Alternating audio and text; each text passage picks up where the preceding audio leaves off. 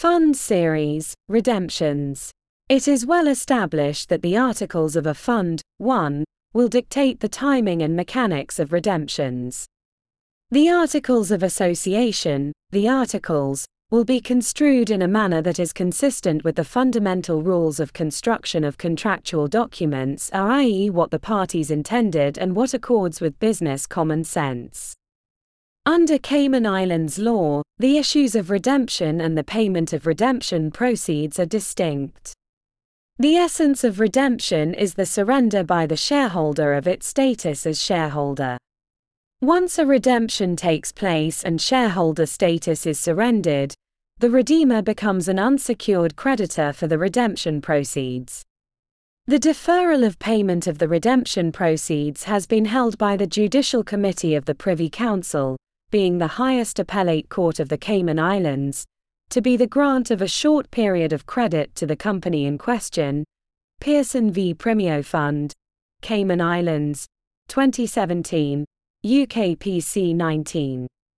Where funds face a run on redemptions, be it triggered by external global events or a loss of confidence in the underlying investment, this can lead to a terminal event as the fund tries to maintain liquidity by exiting its positions, which only leads to worse performance and greater number of redemptions, the negative feedback loop.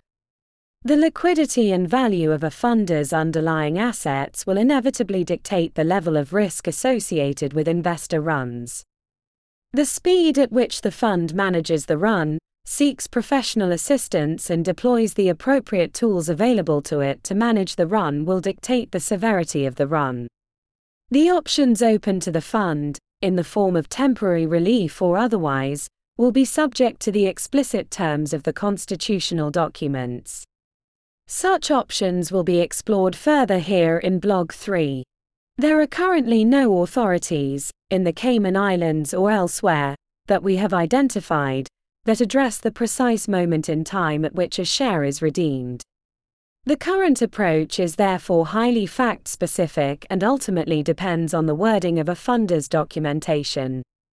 Similarly, the mechanics and timing of calculation of net asset value, NAV, payment of proceeds thereafter and or what is to happen in the interim will be determined by the funder's constitutional documents. Culross Global SPC Limited v Strategic Turnaround Master Partnership Limited, 2010, UKPC 33. The threat of insolvency, if the underlying assets of a fund decrease in value whilst there is a parallel increase in investors seeking to redeem, is an inevitable risk. However, formal restructuring and litigation generally remains a rarity, with funds keen to protect reputations and settle disputes out of court wherever possible. In circumstances where funds are insolvent or are facing insolvency, it is important to note that the law distinguishes between investors who have redeemed pursuant to the funder's articles prior to the commencement of the liquidation who will rank as redemption creditors behind the company as external unsecured creditors, but ahead of the company as unredeemed shareholders, and those investors who have not redeemed as at the commencement of the liquidation, who will remain an unredeemed shareholder of the fund. This approach to ranking of rights highlights an important consideration for investors. The timing of when shares are regarded to be redeemed as governed by the articles. 1. Redemptions are relevant in the context of open ended funds.